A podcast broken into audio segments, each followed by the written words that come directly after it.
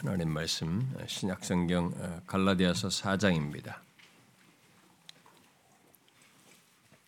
제가 지은 성경 신약 성경 306페이지 306페이지 갈라디아서 4장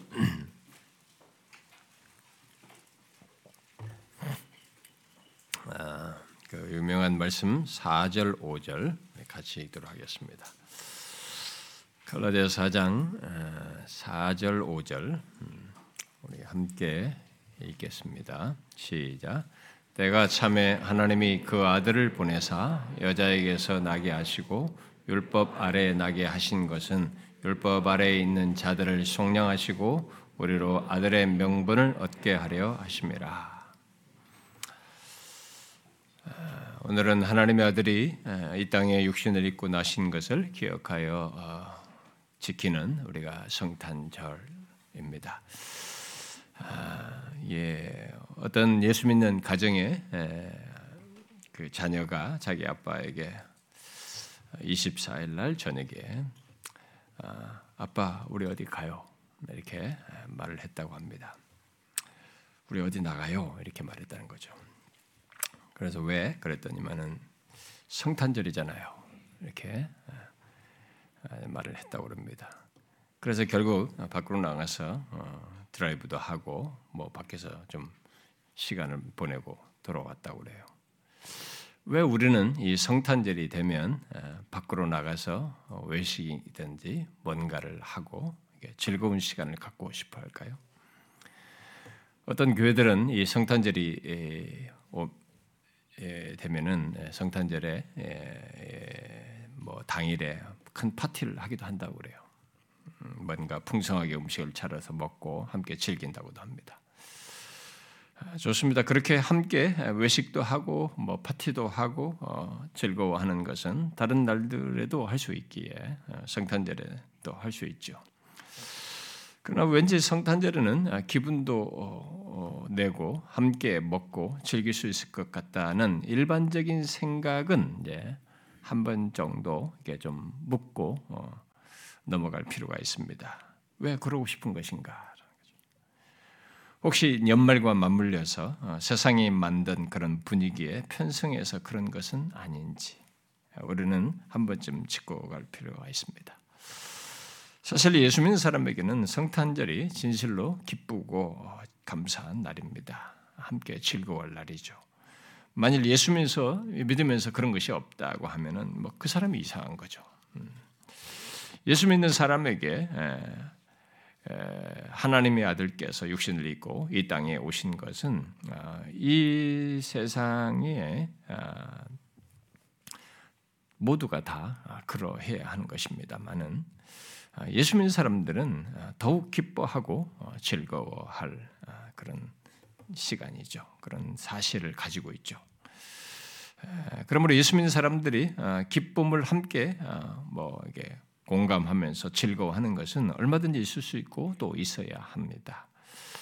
단순히 우리끼리 즐길 무엇 때문에 또 함께 먹고 함께 즐거워하는 것 때문에 설레는 성탄이 아니라 아, 진실로 하나님께서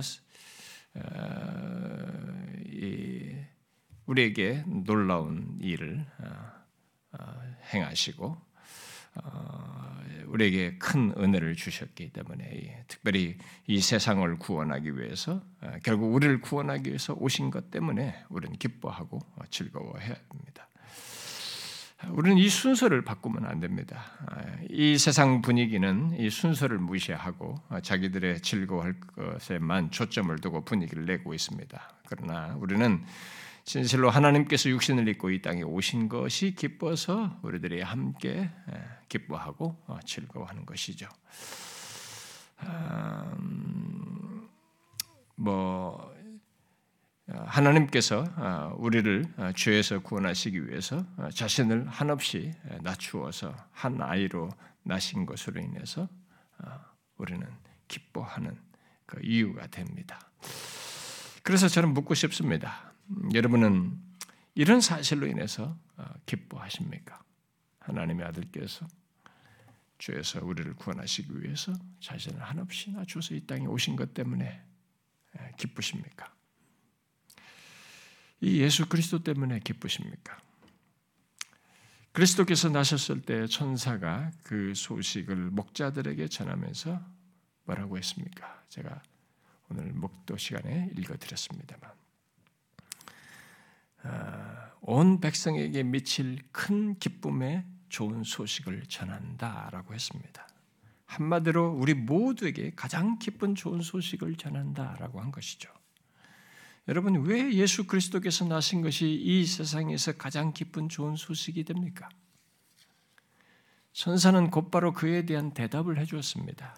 그가 우리를 위한 구주로 오셨기 때문이다. 이렇게 말했어요. 오늘 다윗의 동네에 너희를 위하여 구주가 나셨으니 곧 그리스도 주시니라. 여러분은 이 구주를 아십니까? 바로 예수 그리스도가 이 세상의 구세주요, 바로 나의 구주이시다는 것을 아느냐는 것입니다. 이 세상은 이 구주를 알든 모르든 오늘 본문은 왜 그가 이 세상의 구주이신지를 요약 적으로 말해주고 있습니다. 때가 찼을 때 하나님으로부터 보냄받아 구주로 오셨고 하나님의 아들이신데 여자에게서 나심으로써 인성을 취하여 참 하나님이여 하나님이시며 또 참 사람이신 구주로 오셨고 또 율법의 제정자이시고 죄가 전혀 없으신 하나님의 아들이신데 율법 아래 나셔서 율법에서 구원하기 위해 모든 일을 행하시는 구주로 오셨습니다. 그가 왜 구주이신지를 이어서 바로 설명을 덧붙이죠. 율법 아래 나신 자들을 속량하기 위해서, 곧 구속하기 위해서 오셨다라고 말하고 있습니다. 간단하지만 오늘 우리가 읽은 이제 4절과 5절의 이 진술은 굉장히 많은 내용을 내포하고 있습니다. 그 내용을 다 정확히 상세히 살피려면 제가 몇 번에 걸쳐서 해야 할 내용입니다. 제가 처음에는 때가 참에만 하려고 그랬어요. 그런데 아, 오늘은 제가 그 중에 그냥 그 다음으로 미루고 왜 하나님의 아들이 육신을 입고 이 땅에 오신 것이 우리에게 기뻐할 일인지에 초점을 맞추어서 그것을 어, 직접적으로 진술한 한 가지 표현에 주목하여서 살피려고 합니다. 그것은 하나님의 아들께서 율법 아래 나셨다는 것입니다. 자, 그러면 먼저 질문해 보겠습니다. 여러분은 하나님의 아들께서 여자에게 나셔서 곧 인성을 취하여 이 땅에 나셔서 율법 아래 나셨다는 것이 무엇을 말하는지 아십니까? 율법 아래 나셨다는 것. 저는 오늘날 교회 안에 사람들이 이 성경의 진술을 잘 모른다고 생각합니다. 많이. 아, 그런데 여러분들은 우리 교회에서 어, 세례 교육을 받고 또 교리반도 하고 그동안 십자가 말씀을 통해서 이 표현을 빈번하게 들어서 알고 있을 거예요. 그런데 중요한 것은 이것의 실체를 아는 것입니다. 하나님의 아들께서 율법 아래 나셨다는 이 실체 말이에요. 아마 여러분들 중에 많은 사람들은 이 표현이 뭘 말하는지에 대해서는 뭐 어느 정도 다 이해를 가지고 있을 것입니다. 그러나 우리들 대부분은 이 표현이 말하는 것이 얼마나 기이하고 놀라운 것인지에 대해서 그 실체에 대해서는 잘 모릅니다. 왜냐하면 과거에 이스라엘 백성들에게 나타나셔서 친히 말씀하시며 율법을 제정하신 그 율법의 제정자인 분이죠. 바로 그 하나님께서 친히 율법 아래 나셔서 사시고 행하신 것을 지금 말하고 있는 것이거든요. 여러분은 그것의 실행이 얼마나 기이하고 놀라운 것인지 생각해 보셨습니까? 우리는 율법 아래 있는 자들이거든요. 우리들 곧 우리 우리 같은 죄인들은 압니다. 그러니까 죄인으로서 율법 아래 있는 것은 우리는 알아요. 그런 우리는 알아도 하나님의 지위와 주권과 탁월하심을 가지고 율법을 제정하신 분께서 율법 아래 나셔서 그 아래 계신 그 경험 세계를 알지 못하기에 설명을 해도 그것의 실체를 정확히 알지 못합니다. 설사 구술적인 어떤 설명을 하더라도 정확히 알지 못해요. 그것은 일단 하나님께서 자신을 한없이 낮추신 것입니다. 일단 이것은 무한히 자기를 낮추심으로써 있게 된 일을 말하고 있습니다. 예, 빌립보서 2장이 말하는 것과 같은 거죠. 그가 근본 하나님의 본체이시지만 하나님과 동등됨을 취할 것으로 여기지 아니하시고 오히려 자기를 비워 종의 형체를 가지사 사람들과 같이 되셨고 사람의 모양으로 나타나사 자기를 그렇게 낮추신 거죠. 그런데 여러분 우리들이 그 낮추심을 정확히 아는가라는 거예요. 제가 이 빌립보서 2장 6절부터 그 11절을 말할 때도 다루었습니다만은 우리가 이 주님의 이런 하나님의 아들의 낮추심, 자신을 낮추심을 우리가 정확히 아는가라는 거죠. 모릅니다. 우리가 아는 낮춤은 모두 상대적인 것이거든요. 상대적으로 어떤 지위와 어떤 상태 또 어떤 모습에서 다른 사람들과 비교해서 낮추어진 것이고 자기가 있었던 어떤 조건에서 낮아지는 정도의 수준이 상대적인 수준에서의 낮춤밖에 우리는 인간 세계는 그것밖에 모릅니다. 우리는. 그래서 인간이 아는 모든 낮춤은 상대적인 낮춤이 그게 전부예요. 그러나 하나님의 아들이 사람의 몸을 입고 율법 아래에 나신 것은 우리들이 측량할 수 없는 절대적인 조건이에요. 바로 유일한 지위입니다. 하나님의 지위와 조건에서 자신을 낮추신 것입니다. 무한 불변하신 그 하나님의 지위에서 자신을 낮추어서 시공간에 제약을 받는 그래서 인간으로 제약을 받는 그런 인간으로 나셔서 자신이 제정하신 율법 아래 자신을 이렇게 두시는 거예요. 그리고 그 율법을 자신에게 적용하시는 것이어서 그 낮추심이 얼마나 큰지 우리는 헤아리지를 못합니다. 그저 무한히 자신을 낮추어 기꺼이 율법 아래 나시었고 나시고자 했고 그리하여서 우리를 구원하고자 했다는 것을 우리는 알 뿐입니다. 그러면 그렇게 자기를 낮추어 율법 아래 나셨다는 것은 구체적으로 무엇을 말할까요? 그러면은 그것은 하나님의 아들께서 육신을 입고 자신이 제정하신 그 율법이 적용되는 조건에 계시게 되었다는 것이고 그래서 율법을 따라 사셨다는 것이며 자신이 율법의 판단을 받으시게 되었다는 것이에요. 달리 말하면 이 땅에 나셔서부터 사는 동안 내내토록 모든 율법이 요구하는 것을 자신에게 적용하여 사셨다는 것입니다. 그런데 그 율법에 대해 어떻게 하셨어요? 그는 모든 율법을 지키셨습니다. 우리는 나면서부터 하나님의 율법을 거스르며 삽니다. 그래서 모든 인간은 하나님을 하나님의 율법을 지키는데 다 실패했습니다. 그러나 그런 우리들과 달리 예수 그리스도는 모든 율법을 하나도 어기지 않고 다 지키셨습니다. 여러분, 죄가 무엇입니까? 그것은 하나님의 율법을 단 하나라도 어기거나 순종하는 데 있어서 모자라는 것이에요. 부족한 것입니다. 그런데 예수 그리스도는 모든 율법을 거기에 다 그런 결함이 없이 지키심으로써 죄를 범치 않으셨습니다. 빌립보서 2장 8절에서 하나님의 아들 예수 그리스도께서 죽기까지 복종하셨다라고 말을 하는데 그 말은 죽기까지 하나님의 뜻을 복종했다는 것이요. 그 가운데 그의 율법을 거스르지 않고 순종했다는 것을 말하는 것입니다. 죽기까지. 히브리서 기자는 4장에서 좀 더 구체적으로 예수 그리스도께서 모든 일에 우리와 똑같이 시험을 받으신 이로되 죄는 없으시니라라고 말했습니다. 그렇게 하여서 무엇이 결국 있게 된 거예요? 그렇게 그분이 그렇게 죄 없이 끝까지 율법을 순종하심으로 무엇이 있게 된 겁니까? 그가 율법 아래 나셔서 그렇게 죽기까지 율법을 지키시며 하나님의 뜻에 순종함으로써 율법을 완성하고 율법의 의를 이루신 겁니다. 율법의 의를 이루셨어요. 우리가 주목할 사실은 바로 이겁니다. 예수 그리스도가 이 세상에 한 위인으로 산 것이 아니고 나면서부터 십자가에 달려 죽기까지 그가 내 디디었던 걸음 걸음마다 또 보낸 시간 시간마다 율법을 지키셨어요. 그리고 율법이 요구하는 것을 죄 없이 순종하심으로써 의를 이루신 것입니다.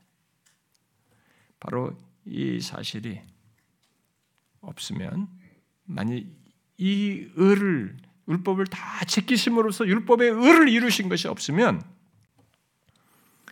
율법 아래 있는 자들에 대한 구원 얘기를 할 수가 없어요. 오늘 본문이 그 얘기하는 것입니다. 율법 아래 있는 자들을 속량, 곧 구속하여 구원하는 일을 할 수가 없는 것입니다.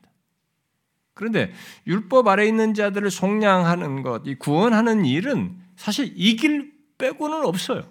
이 길을 율법 아래 들어오셔서 우리들이 범한 율법을 자신이 그 그리고 그, 그 우리가 범한 자에게 율법이 요구하는 정죄와 형벌을 자신이 지시고 해결함으로써만 구원할 수 있어서 이 길밖에 없어요. 그래서 율법 아래 들어오신 겁니다. 율법 아래 나신 거죠. 결국 율법 아래 있는 자들을 속량하기 위해 순종하십니다. 완전한 율법을 완전히 지키시며 그 율법이 요구하는 모든 것을 담당하심으로써 율법의 의를 이루신 것입니다. 인간의 구원은 죄 있는 우리 쪽에서 만든 어떤 것으로는 이룰 수가 없습니다. 그 이유는 예외 없이 모두가 누군가를 구원할 수 없는 조건을 가지고 있어요. 인간은. 바로 율법 아래 나서 율법을 범한 죄인의 조건에 있기 때문에 내가 죄인인데 누구를 구원합니까? 조건이 안 돼요. 여러분 중에 하나님의 율법을 범치 않은 사람이 있습니까? 우리가 앞에 읽었잖아요. 10계명이. 10계명만 비추어 봐도 우리는 하루 동안에도 이 탐하는 탐욕이 뭔가 더러운 생각들, 탐욕들 이런 것들이 들끓습니다. 그렇게 율법 아래 나서 율법을 범한 우리들을 구원하기 위해서 하나님의 아들 예수 그리스도께서 율법 아래 나셔서 율법을 다 지키고 그 율법이 요구하는 것을 담당하시는 겁니다. 여러분 본문에 우리들을 어떻게 지금 묘사하고 있습니까? 우리 우리들에 대해서 어떻게 묘사해요? 율법 아래 있는 자라고 말하고 있습니다. 왜 우리들을 율법 아래 있는 자라고 말합니까? 그건 예외 없이 우리들 모두가 하나님께서 말씀하신 법이 있는 이 세상, 그의 율법을 지켜야 하는 이 세상에 나서 살기 때문이에요. 그 하나님의 법을 요약하면 우리들이 예배 때마다 그 십계명하면서 어, 그 말한 내용이에요. 요약하면 그 십계명입니다. 그것은 하나님께서 요약, 어, 예수님께서도 그것을 요약해서 어, 뭐라고 말했어요? 자신을 지으신 하나님을 목숨을 다해서 사랑하고 이웃을 내 몸같이 사랑하는 것이다라고 했습니다. 이게 하나님의 법이에요. 하나님의 율법의 핵심입니다. 그러나 인간은 나면서부터 하나님보다 자기를 더 사랑합니다. 아예 자기가 신이 되어서 말하고 행하며 삽니다. 그래서 바울은 여기 갈라디아서에서 아래에 뭐뭐 아래에라는 말을 다양하게 써서 예외 없이 모든 인간이 율법을 어김으로써 죄 아래 있다는 것, 바로 죄의 권세 아래 있다는 것을 말하고 있습니다. 갈라디아서서 여러분들이 뭐뭐 아래라는 말을 쓴 것을 한번 쭉 찾아서 읽어보시면 흥미 있어요. 그것은 모두 율법 아래 있는 자에 대한 설명이에요. 다른 설명입니다. 죄 아래 있다. 라고 3장에서도 말하고 또 초등 교사 아래에 있다라고 말하고 또 4장에서는 초등 학문 아래에 있다라고 말하고 있고 또 다시 3장에 가서는 저주 아래에 있다. 이 아래라는 말을 죄, 초등교사, 초등학문, 저주 이렇게 말해요. 그런데 그 말은 이 땅의 모든 사람이 가진 조건을 말하는 것입니다. 바로 율법 아래 있는 자로서 죄 아래 있고 결국 저주 아래 있다라고 말을 하는 것입니다. 바로 그런 조건의 우리를 구원하기 위해서 하나님의 아들께서 율법 아래 나신 겁니다. 그러니까 율법을 범한 우리들에 대해 율법이 요구하는 모든 저주를 곧 영원토록 받아야 하는 저주까지 그 모든 것에서 우리를 구원하기 위해서 율법 아래 나신 거예요. 그리고 그 모든 율법을 완전히 순종하심으로 율법의 의의를 이루신 것입니다. 사람들은 예수 그리스도께서 어, 우리를 속량 곧 구원하시기 위해서 십자가에 달려 죽으신 것만 생각하는 경향이 있습니다. 아닙니다. 예수 그리스도께서는 우리를 구원하기 위해서 율법 아래 나심으로써 그 나시면서부터 시작해 가지고 죽기까지 율법을 순종하심으로써 의를 이루신 겁니다. 그 의를 이루신 것이 굉장히 중요해요. 근데 의를 이루신 것이 십자가에서 죽기 해결했던 것만이 아니고 율법 아래 나셔서부터 전체를 다 포함하는 것이에요. 의를 이루시는 것은. 그래서 앞선 이 개혁주의 선배들은 우리들이 예수 그리스도의 이 완전하신 순종을 십자가와만 연결해서 생각하지 않도록 능동적 순종과 수동적 순종, 뭐 고난당하는 순종이라는 이 이제 능동적 순종, 뭐 수동적 순종이라는 이런 말을 써서 설명을 했습니다. 능동적 순종이라는 것은 하나님의 아들 예수 그리스도께서 이 땅에 나셔서부터 이 땅을 사는 동안 내내토록 하나님의 모든 율법을 완전히 순종하신 것을 두고 얘기를 하는 것이고 수동적 수동적 순종이라고 하는 것은 그리스도께서 마지막에 고난을 당하시고 십자가에 달려 죽으심으로 하나님의 뜻에 순종하는 것을 두고 이제 얘기를 하는 것입니다. 그런데 그들이 수동적 순종이라는 이런 말을 쓴 것은 그가 예수님께서 억지로 막 순종했다 이런 의미로서 그 말을 한 것이 아니고 고난을 받는다라는 이 수동태 표현을 그렇게 쓴 거, 그렇게 한 것입니다. 그러니까 끝까지 고난을 당하시며 죽기까지 순종하셨다라는 것을 수동적 순종이라는 말로 표현하는 거예요. 중요한 것은 하나님의 아들 예수 그리스도께서 율법 아래 나셔서 그렇게 죄 없이 완전한 순종을 하심으로써 율법을 완성하시고 의를 이루셨다는 것입니다.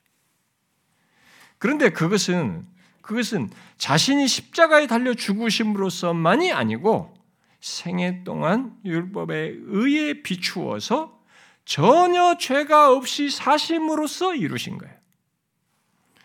본문에서 하나님의 아들께서 율법 아래 나셨다는 말은 바로 그런 결론에까지 이른 것을 말하는 것입니다. 그래서 율법 아래 나신 것은 이라고 말한 뒤에 곧바로 율법 아래 있는 자들을 속량하기 위함이라고 말을 하고 있는 것입니다. 그렇습니다.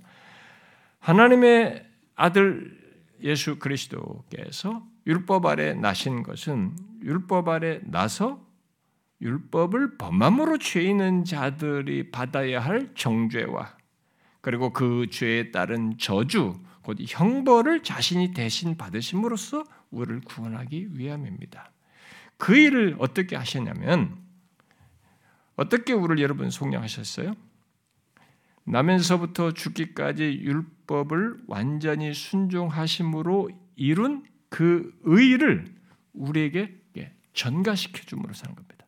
자신이 구원할 자들의 모든 처지에 있으셔서 그 죄를 담당하시는 담당하시면서 담당하시고 자신의 이룬 의를 우리에게 전가시킴으로써 이 구원을 이루신 것입니다. 그러니까 하나님의 아들 예수 그리스도는 이 완전한 순종을 하는 가운데서 구원할 우리들이 범한 죄에 대한 율법을 범한 것에 대한 판결, 정죄와 그리고 이 율법이 요구하는 뭐 정죄와 심판, 형벌을 자신이 이렇게 전가받아서 담당하시고 그리하여서 율법 안에 있는 우리를 이제 속량하시면 하는데 그때 자신이 완벽하게 이룬 의를 우리에게 전가시키는 겁니다. 그래서 이 그가 율법을 완전히 이루심으로써 얻은 이 의가 굉장히 우리의 구원의 결정적인 내용이에요. 여러분 왜 예수 믿는 자들을 성경이 의롭다고 하는지 이 맥락에서 이해를 하셔야 됩니다. 우리가 이미 구원론에 대해서 이런 걸 다 설명을 했습니다만 분명 율법을 범하여 우리는 죄, 범한 죄인이란 말이야. 이 세상에 있는 사람 모두가 다 그렇고 우리 모두가요. 율법을 범한 죄인인데 우리를 의인이라고 한단 말이에요. 왜 그런 것입니까? 그건 그렇게 그리스도께서 이룬 의를 우리에게 전가시켜 주셨기 때문인 겁니다. 이 사실을 바울이 고린도 후서 5장에서 말하잖아요. 하나님이 죄를 알지도 못하신 일을 우리를 대신하여 죄로 삼으신 것은 그 죄를 알지도 못하는데 우리를 위해서 우리 죄를 삼으신 겁니다. 결국 이 삼으신 것은 우리 죄가 일로 전가가 돼서 죄가 된 것입니다. 죄를 삼으신 거죠. 그렇게 죄로 삼으신 것은 우리로 하여금 그 안에서 하나님의 의가 되게 하려 하심이라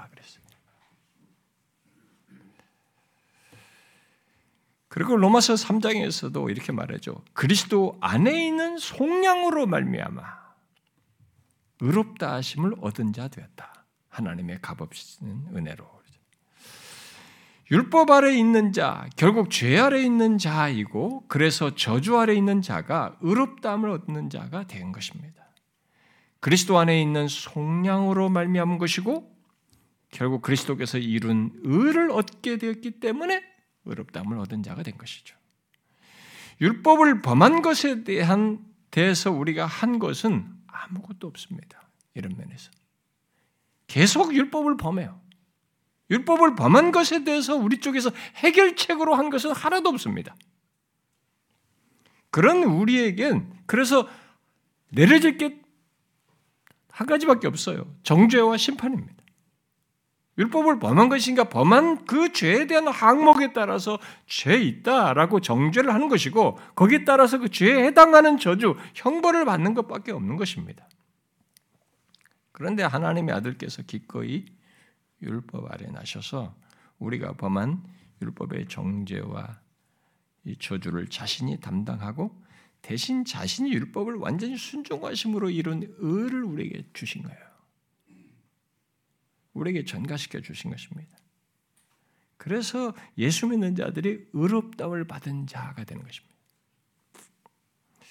이것을 바울은 빌립보 3장에서 이렇게 말했습니다. 내가 가진 의는 율법에서 난 것이 아니요 오직 그리스도를 믿음으로 말미암은 것이니 곧 믿음으로 하나님께로부터 난 의라.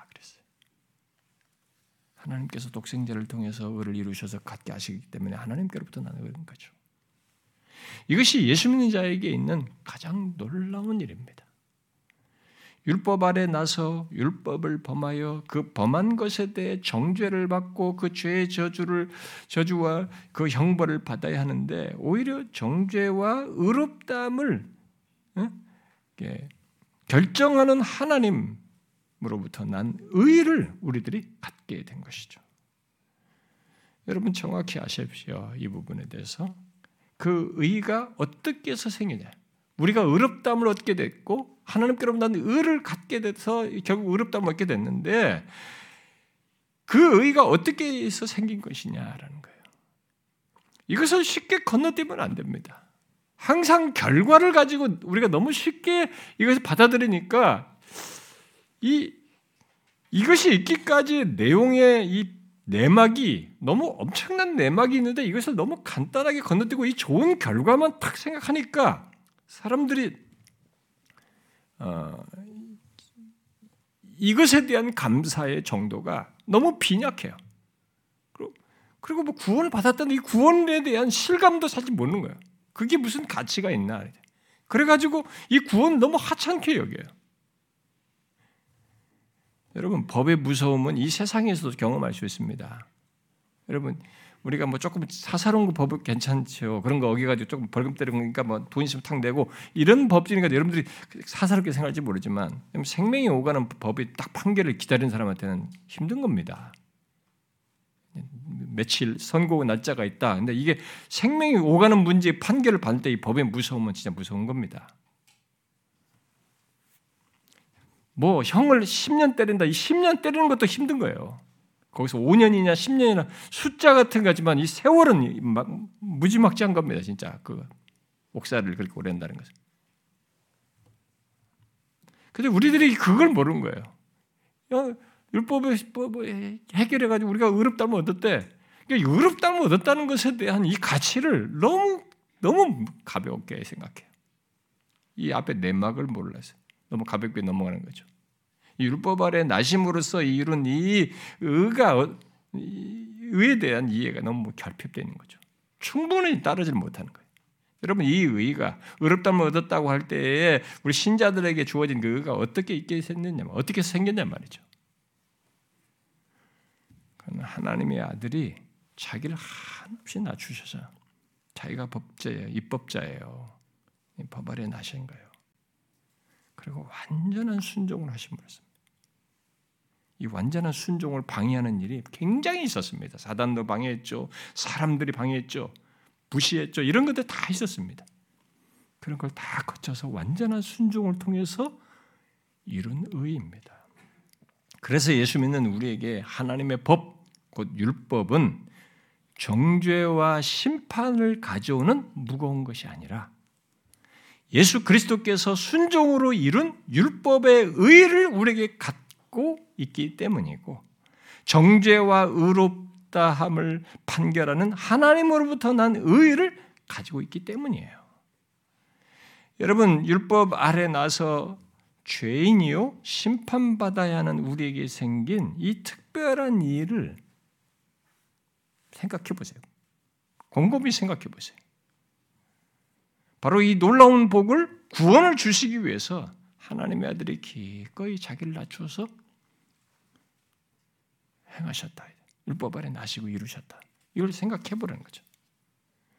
그런데 이 내용에는요, 율법 아래 나셔서 이렇게 의를 이뤘다는 이 내용에는 의라는 것만 설명되는 건 아니에요. 이것만 있는 건 아닙니다. 예수 그리스도께서 완전히 순종하심으로 이룬 의에는 생명이 내포되어 있습니다. 왜 그러냐면, 왜 그러냐면, 여러분 갈라디아 3장에서도 언급을 합니다만은 율법을 행하는 자는 그 가운데서 살리라라고 그랬어요. 3장 12절에. 율법을 행하는 자는 그 가운데 살리라. 그 가운데서 살리라 그랬습니다. 이 말씀은 레위기 말씀을 구약의 사신 말씀을 반복한 겁니다. 하나님께서 레위기에서 말했죠. 너희는 내 규례와 법도를 지키라. 사람이 일을 행하면 그로 말미암아 살리라 그랬어요. 바울은 로마서 10장에서 이것을 이렇게 표현했습니다. 율법으로 말미암은 의를 행하는 사람은 그 의로 살리라. 그런데 이것을 예수 그리스도께서 이루신 겁니다. 아무도 못했잖아요. 누가 율법을 완벽하게 지켜서 사는 대로 나갑니까? 생명은 어, 누가 였습니까? 그런 사람이 아무도 없었잖아요. 예수 그리스도가 이것을 이루신 겁니다. 곧 율법을 완전히 지키심으로써 생명을 가져오는 율법의 의를 이루신 겁니다. 예수 믿는 우리에게 전가하여 갖게 한 의가 바로 이 의예요. 하나님의 들 예수 그리스도는 자신이 생명이십니다. 나는 부활이요 생명이니 예? 자신이 생명이셔요. 그런데 율법을 완전히 지키심으로써 이룬 의를 의로 생명을 또한 얻으신 겁니다. 율법의 완전히 이루심으로써 얻은 의에 따라서는 생명을 얻으신 거죠. 그러므로 예수 그리스도께서 이루신 의에는 바로 이 생명이 내포되어 있는 거예요. 예수 믿는 자가 그리스도로 말미암은 의를 얻을 때 거기에는 그 의로 말 의를 이름으로써 결과적으로 갖게 되, 얻게 되는 생명을 함께 얻는 것을 말하는 것입니다. 의와 생명 이렇게 되는 거예요. 여러분들은 이런 설명이 복잡하다고 할지 모르겠어요. 뭐 율법 이런 단어부터가 약간 우리는 거북스럽고요. 어, 별로 이렇게 어, 사랑 이런 단어는 뭔가 어감이 좋은데 율법 하면 뭔가 무겁다고 해서 어떻게 좀 복잡하고 힘들어할지 모르겠어요. 그러나 여러분 하나님의 법을 어긴 죄인이 성경은 의인이 되는 얘기를 하고 있습니다.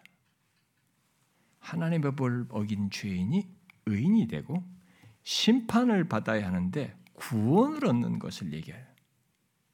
근데 이게 얼렁뚱땅 대충 있게 된 것이 아니라는 거죠. 이게 단순히 종교 이론이 아니라는 것입니다. 만들어낸 이 얘기가 아니라는 것입니다. 엄연한 사실이 있다는 거예요. 실제로 하나님이 자신을 낮추셔서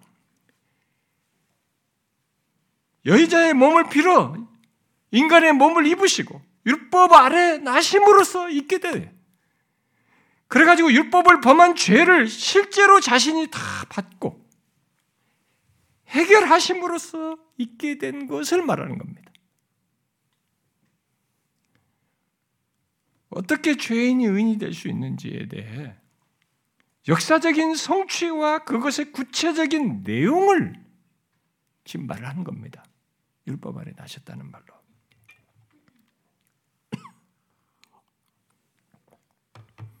결국 하나님의 아들이 율법 아래 나심으로 우리에게 있게 된 것은 죄와 사망 아래 있는 조건에서 이제는 의와 생명이 있는 조건을 있게 됐다는 것입니다.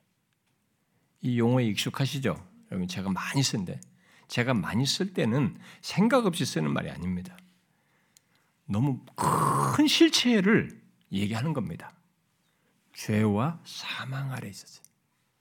근데 이것에 대해서 정반대 죄에 대해서 의이고 사망에 대해서 생명이에요. 이게 예수 그리스도께서 율법 아래 다셔서 율법을 이루심으로써 이게 있게 된 것입니다.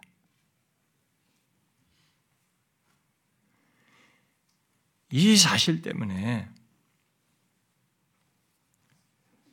하나님의 아들이 이 땅에 오신 것이 우리에게 가장 큰 기쁨의 좋은 소식인 겁니다. 여러분, 제가 지난번에 했잖아요. 그 무슨 어? 법원에서 판결 하나 그 조그마한 거 무혐의 그것도 기쁘더랍니다. 여러분 영원한 운명이 걸리는 문제 죄에 대한 판결을 받는단 말이에요. 그 영원한 사망이란 말이에요. 이 죄는 예외가 없단 말입니다. 반드시 죄는 묻는단 말입니다. 이 죄를 범한 것에 율법이 이 범한 것에는 항목이 이제 저주의 항목을 달고 있어가지고 사망과 사망에 따른 이것을 율법이 요구한단 말입니다. 판결을 내리도록 한단 말입니다. 이 죄와 사망이 얼마나 무겁습니까? 이 두 가지가. 이게 예수 그리스도께서 율법 아래 오심으로써 이 바뀐 거예요. 완벽하게.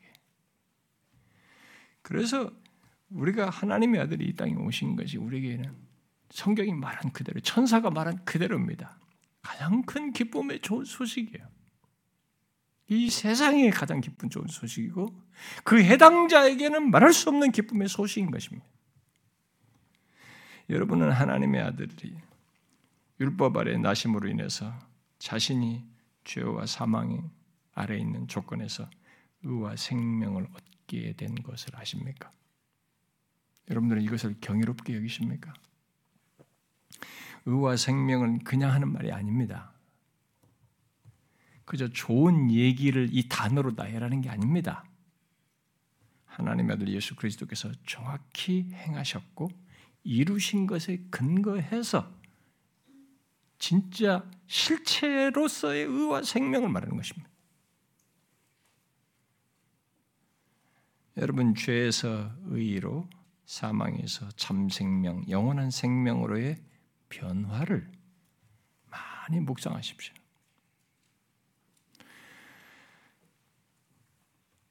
예수 믿는 내게 그 일이 있게 된 것입니다.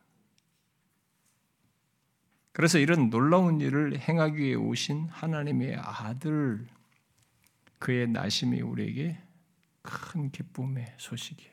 정말 기쁨이 되는 것입니다. 우리에게 그런 은혜와 복을 주시기 위해서 오신 것입니다. 하나님께서 무한의 자기를 낮추어서 율법 아래 나신 것을 그래서 많이 묵상해야 돼요. 할 수 있는 한 많이 묵상해야 됩니다. 여러분 제가 성탄절에 설교한 내용들이 성육신과 이런 내용 많이 하잖아요. 복음이거든요. 복음의 내용이잖아요. 성경 공부반도 있는데 여러분 그 많이 묵상하셔야 됩니다. 이 세상 어두운 세상 절망스러운 세상에 말할 수 없는 소식이에요. 최고의 소식입니다. 여러분 코로나가 끝나면 좀 괜찮아질 것 같습니까? 사람들이 그립니다. 코로나만 끝나면 막 세계도 가고 여기도 가고 여행도 가고 해야지. 그러고 나서는요. 어떤 사람은 이 코로나 시기에 불행하게 죽습니다. 나이가 있고 뭐 지병도 있고 여러 가지 결국 코로나 이후에 조금 더 자유로운 거 못 보고 그냥 지금까지 살던 삶에서 코로나 때문에 죽습니다. 근데 사람들은 이런 것에서 빨리 벗어나고 싶어서 그 다음을 자꾸 그래요. 그 다음은 뭔데요, 여러분? 거기에 여전히 죽음이 있습니다. 코로나 다음 세상에도, 다음 시간에도 죽음이 앞에 딱 있어요. 이 죄와 사망이라는 실체는 인간에게 무지막지한 겁니다. 예외가 없어요. 기독교가 바로 그것에 대한 답을 주는 겁니다. 이어령 교수가 자기 딸에 의해서 회심하고 나서 최근에 무슨 국민일보 연재를 하더라고요. 기독교가 바로 이것을 가지고 있다는 거예요. 기독교는 이 사망의 문제를 얘기해야 된다는 거예요. 자기도 그게 가장 임팩트가 있었던 거죠. 딸에 의해서 결국 예수를 믿게 돼가지고 자기도 죽음에 대한 병을 갖고 죽음을 생각하는 상황에서 기독교에서 답을 명쾌하게 줍니다. 놀라운 얘기입니다. 이런 큰 복을 주기 위해서 하나님이 기꺼이 자기를 낮춰서 오신 겁니다. 그러니 이걸 묵상을 해야 되죠. 이 기이하고도 놀라운 일이 때가 차서 있게 된 겁니다. 우리는 왜 이때인가 싶을 수 2000년 전이 왜 그때인가 많은 걸 있습니다. 다 설명할 수 없지만 그런데 복음이 세상에 전파되기 위해서는 이 세상이 무르익어야 될 어떤 것들이 있었던 거죠. 많은 학자들은 여러 가지 얘기합니다. 그래서 로마가 제국을 딱 하면서 모든 제국을 통제하기 위해서 도로를 쫙 깔았습니다. 도를 까니까 이동이 편해졌어요. 여러분 로마가 전차가 달릴 정도로 딱 도를 깔았잖아요. 제국을 다. 그리고 복음을 전하려면 언어 소통이 되면 그 나라 언어 새로 배워가지고 하기 어렵단 말이에요. 근데 헬라어가 세계 공통어가 된 겁니다. 우리 시작성에 헬라어로 써 있잖아요. 이런 것 등, 등등이 다 이렇게 무르익었습니다. 인간은 시간을 거쳐서 뭘 만들게 됐습니다. 문화를 만들지는지 어떤 무엇이 시간을 거쳐서 만들어지 그런 것들을 하나님께 다 조성하신 거죠. 그리고 앞서서 탁월한 철학자들, 그리스의 소크라테스부터 아리스토텔레스, 플라톤 뭐 이런 탁월한 철학자들이 다 지나갔습니다. 근데 이 철학으로는 답을 못 찾는 시기가 무르익은 겁니다. 로마의 법의 한계를 또 느낀 거죠. 이런 모든 것이 다 무르익은 것입니다. 우리는 결국 현상을 가지고 보는 결과지를 가지고 보는 겁니다. 때가 찬 겁니다. 그때 여자에게서 나신 거죠. 예언한 그대로 천연 마리아를 빌어서 나시고 가장 중요한 것은 율법 아래 나신 겁니다. 이 율법의 제정자께서 그리고 율법을 그대로 지키는 거죠. 율법의 요구를 다 담당하심으로써 저와 여러분을 속량하신 거죠. 그가 이룬 그 율법의 의의를 우리에게 갖게 하신 것입니다. 여러분 하나님의 아들이 나셔서 나신 것이 이 땅에 오신 것이 진실로 우리에게 기쁨이 되지 않습니까? 소망이 없었잖아요. 이분을 알지 못하는 인간은 소망이 없는 겁니다. 소망해봐야 몇 년짜리예요. 이거 성공하면 이 다음 다음 얘기하는데 그건 가봐야 하는 것이고 그리고 죽음이라는 것이 앞에 있고 소망이 없습니다. 그런데 이 죄와 사망을 해결한 말이죠. 구체적으로 자기가 해결한 이 예수 그리스도가 있단 말이죠. 그러니 이 예수 그리스도의 오심이 하나님의 아들의 오심이 이 세상에 얼마나 놀라운 소식입니까? 진실로 가장 큰 기쁨의 좋은 소식이죠. 여러분이 그렇습니까? 여러분에게 예수 그리스도가 오심이 가장 기쁜 소식입니까? 어떻습니까, 여러분? 말해 보십시오. 그런 것 없이 예수 그리스도를 얘기하면서 그리스도의 구속이 어떻고 어떻고 하십니까? 하나님의 아들이 육신을 입고 나타나신 것이 그의 예수 그리스도예요. 이런 사실을 그리스도께서 이렇게 율법 안에 나셔서 이루신 것을 묵상하고 상기할 때마다 하나님의 법을 거스린다잖아요. 하나님의 율법을 항상 거스르며 불순종하며 거역하며 살았던 나이, 나이잖아요. 그리고 하나님이 가장 싫어하는 그런 죄로 가득하여서 가까이 할 수 없을 것 같은 나이잖아요. 그런 나를 구원하기 위해서 그런 일을 행하신 거죠. 율법 아래 나셔서 정죄와 내가 받아야 할 정죄와 심판과 형벌을 받으심으로써 내게 전혀 자격이 안 되는 상상할 수 없는 의와 생명을 갖게 된 것이. 그러니까 이런 사실을 생각하게 될 때마다 너무 경이롭습니다. 더욱이 그렇게 하신 이유가 성경이 좀 막 큰 얘기를 좀 해주 뭐 그런 기대할 것 같은 우리인데 나 같은 죄인을 율법을 범하고 하나님을 대항한 나를 구원하시고 그렇게 행하신 것에 대한 이유가 하나님의 기쁨이라고 그래요.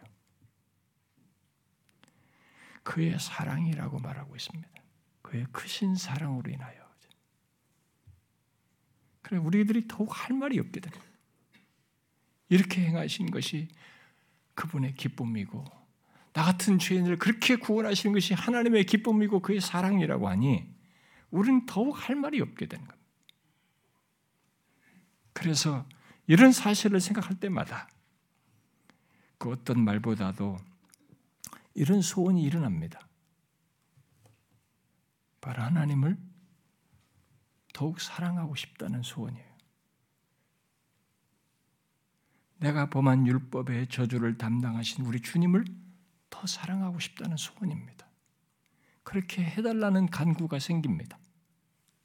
더 사랑할 수 있게 해달라고. 여러분 그렇지 않습니까? 프렌티스 여사가 찬송 작가죠. 내 구주 예수를 더욱 사랑이라는 가사를 썼지 않습니까? 내 구주 예수를 더욱 사랑하는 것이 자신의 소원이라고 말했습니다. 여러분 똑같지 않습니까? 우리도 그녀뿐만이 아닙니다.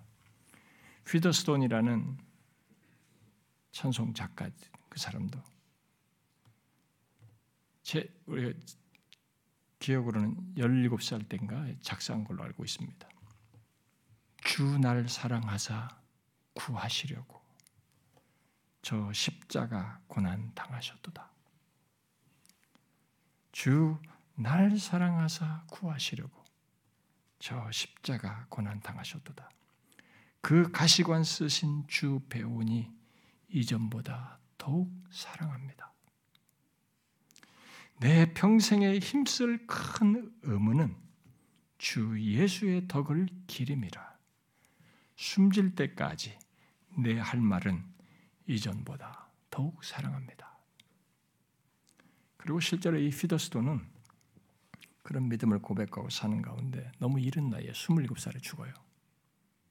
참 좋은 찬송시를 남기고 그게 자신의 신앙 고백이었고 삶이었는데 그렇게 하고 죽었습니다. 그런데 이 찬송 가사와 연관지어서 어떤 찬송 해설에 이런 내용이 덧붙여져 있더라고요. 그것은 한 그리스도인이 음, 혀에 생긴 게 혀에 암이 생긴 겁니다. 그러다 혀를 절단해야 하는 수술을 받아야 했다고 합니다. 그때 의사가 아, 혀를 절단하기 전에 그에게 마지막 말을 해보라고 했다고 그래요. 그러자 한동안 아, 침묵이 흘렀고 그 뒤에 그가 한 말은 나의 주님이시여 당신을 더욱 사랑합니다.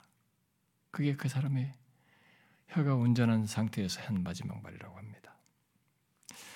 예수 그리스도가 누구이고 우리를 위해 그가 행하신 것이 무엇인지 이걸 알게 되면 율법을 범하고 형벌과 저주밖에 받을 나인데 나를 대신하여 그렇게 하신 이 예수를 알게 되면 이렇게 말하고 싶죠.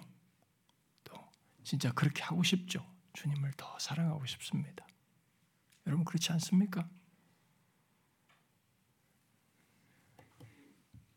여러분 이 예수 그리스도를 믿어 이 혜택을 받는 것을 가볍게 여기지 마십시오. 우리는 무한한 것을 얻었습니다. 예수 그리스도를 믿는다는 것은 그분을 얻게 되었다는 것은 그분이 이룬 무한한 것을 얻은 것입니다. 의와 생명은 무한한 것입니다. 몇십 년짜리가 아닙니다. 우리가 영원토록 무한히 누릴 무궁한 내용을 담고 있습니다. 저와 여러분에게 그것을 주시기 위해서 그리스도께서 오셨습니다. 저와 여러분은 너무 큰 복을 얻은 거죠. 그래서 이 성탄절에 다른 것이 기쁜 것이 아닙니다. 하나님이 오셔서 이런 은혜를 주셨다는 것이 우리에게 기쁨인 거죠. 기꺼이 감사하고 싶고 그 하나님을 더 사랑하고 싶습니다. 그렇지 않습니까? 저와 여러분이 그러시기를 바랍니다. 기도합시다.